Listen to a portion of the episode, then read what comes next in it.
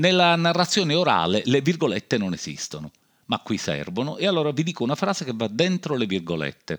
La frase è questa ed è di Gaetano Salvemini. Noi non possiamo essere imparziali, possiamo essere soltanto intellettualmente onesti, cioè renderci conto delle nostre passioni, tenerci in guardia contro di esse e mettere in guardia i nostri lettori contro i pericoli della nostra parzialità. L'imparzialità è un sogno, la probità è un dovere. Comincio la puntata con queste parole che sono indirizzate ai giovani appassionati di scrittura, ai futuri giornalisti magari. Ogni volta che incontrerete un direttore che con la scusa dell'imparzialità si rifiuterà di pubblicare notizie, scambiando l'equilibrio con l'equilibrismo, fate così. Rispondete con la frase di Salvemini, segnatevela. Poi, se siete coraggiosi o almeno incoscienti, cercatevi un altro giornale o un altro lavoro. Ve lo dice un esperto nel salto multiplo di occupazione, ma non nel salto di sigla che infatti sentite già in sottofondo. Ebbene, andiamo a incominciare.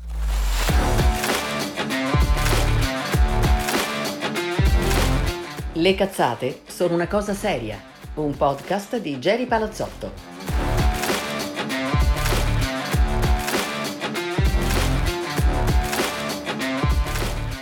Quando lavoravo al giornale di Sicilia avevo un fattorino fidato, si chiamava Dino.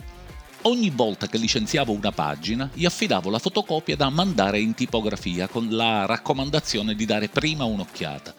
Questo perché la sua sensibilità, non era colto ma era sveglio e senza la paura di dire non capisco, mi metteva al riparo da svarioni più di quanto avvenisse con molti miei colleghi giornalisti. E non per colpa loro, di alcuni di loro, ma proprio perché eh, ritenevo che un prodotto orizzontale come un giornale dovesse essere chiaro e inequivoco. E quale migliore cavia del mio fattorino fidato? Lui non esprimeva giudizi, non entrava nel merito, non si attribuiva ruoli che non aveva. Col candore che le menti semplici riescono ad avere quando non sono incatramate da substrati di pigrizia e indolenza, chiedeva quando non capiva. Geri, che bene a dire questa cosa? Tradotto per i non siciliani. Geri, che significa questo? E immediatamente io cambiavo e correggevo, sempre Bastava che lui avesse un'esitazione o una perplessità e io avevo la certezza che anche il titolo o l'articolo che mi parevano belli e perfetti dovevano essere ritoccati. Erano altri tempi, tempi in cui reggevano i presupposti fondamentali, in cui non si aveva paura di usare direttore al posto di direttrice o peggio, direttora per parlare di una donna a capo di un'orchestra tempi in cui si badava alla sostanza e non alla forma, tempi in cui i fatti erano fatti e le opinioni erano opinioni per quel che valevano, tempi diversi, non necessariamente migliori, anzi, tempi in cui le lobby facevano il loro sporco mestiere e nessuno si sognava di dargliene di insulsi tipo mettere i microchip sotto pelle per curare una tremenda pandemia o orchestrare complotti per nascondere che la Terra non è un'arancina ma una pizza. Insomma, ormai tutto è possibile, mettendosi nei panni di chi verrà da questo presente. Può darsi che il Covid verrà un giorno considerato il colpo di grazia all'umanità peccatrice, come pure il ritorno dopo tanti anni della minaccia atomica verrà letto nella filigrana di, di una nemesi scritta da una setta post-apocalittica che venera Flavia Vento e i suoi venticelli social della serie da un'esplosione proveniamo e a un'esplosione torneremo. Comunque sia, la coincidenza di tanti elementi nefasti alimenta la convinzione che si sia chiusa eh, una lunga e complessivamente piacevole epoca d'oro, quella in cui un giornale raccontava un fatto e il lettore lo faceva proprio con tutte le riserve del caso. Oggi invece ci sono molti studi che ci dicono che la eh, reazione del grande pubblico, la massa che sente di dover solo subire gli eventi, è un'altra, quella di volerne sapere il meno possibile.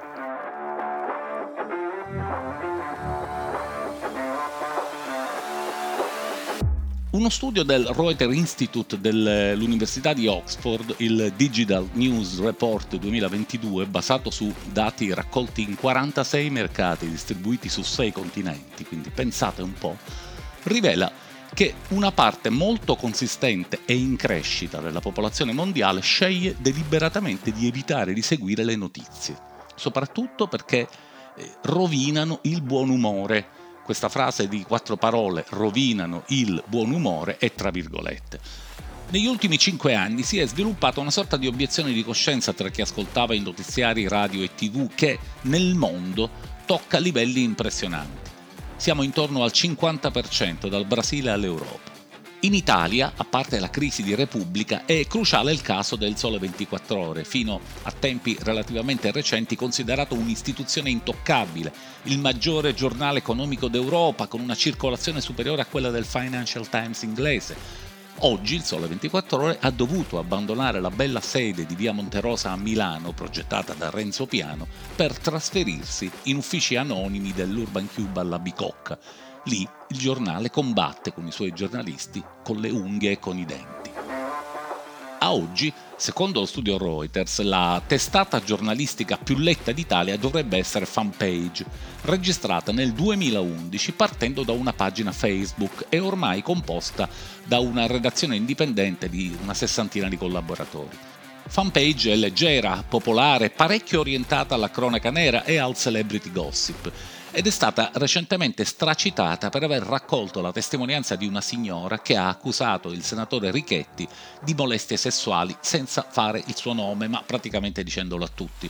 Una pratica furbetta che consente di dire quello che vuoi con una sorta di lascia passare. Solo che i lettori di fanpage evidentemente hanno la bocca buona e si accontentano, buon per loro male per chi fa un giornalismo diverso, con nomi e cognomi, con facce ben visibili, magari non raccattando testimonianze che altri hanno messo da parte, testimonianze di risulta, insomma.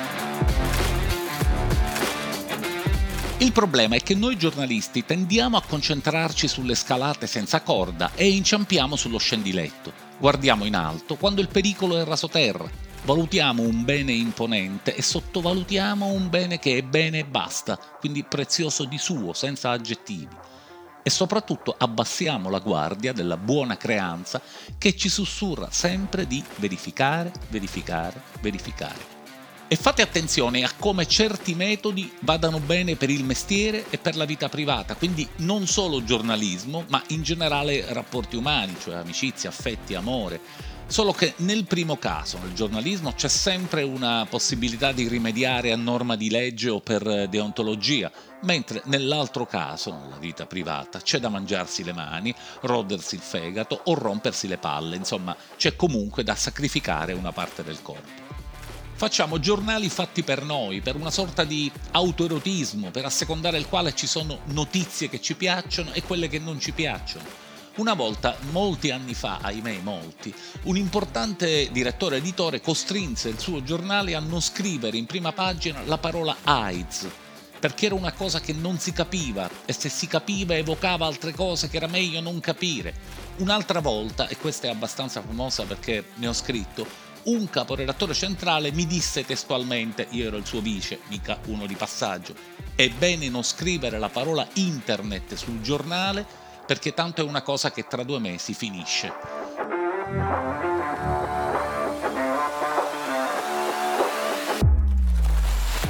Avete ascoltato Le cazzate sono una cosa seria, un podcast di Jerry Palazzotto.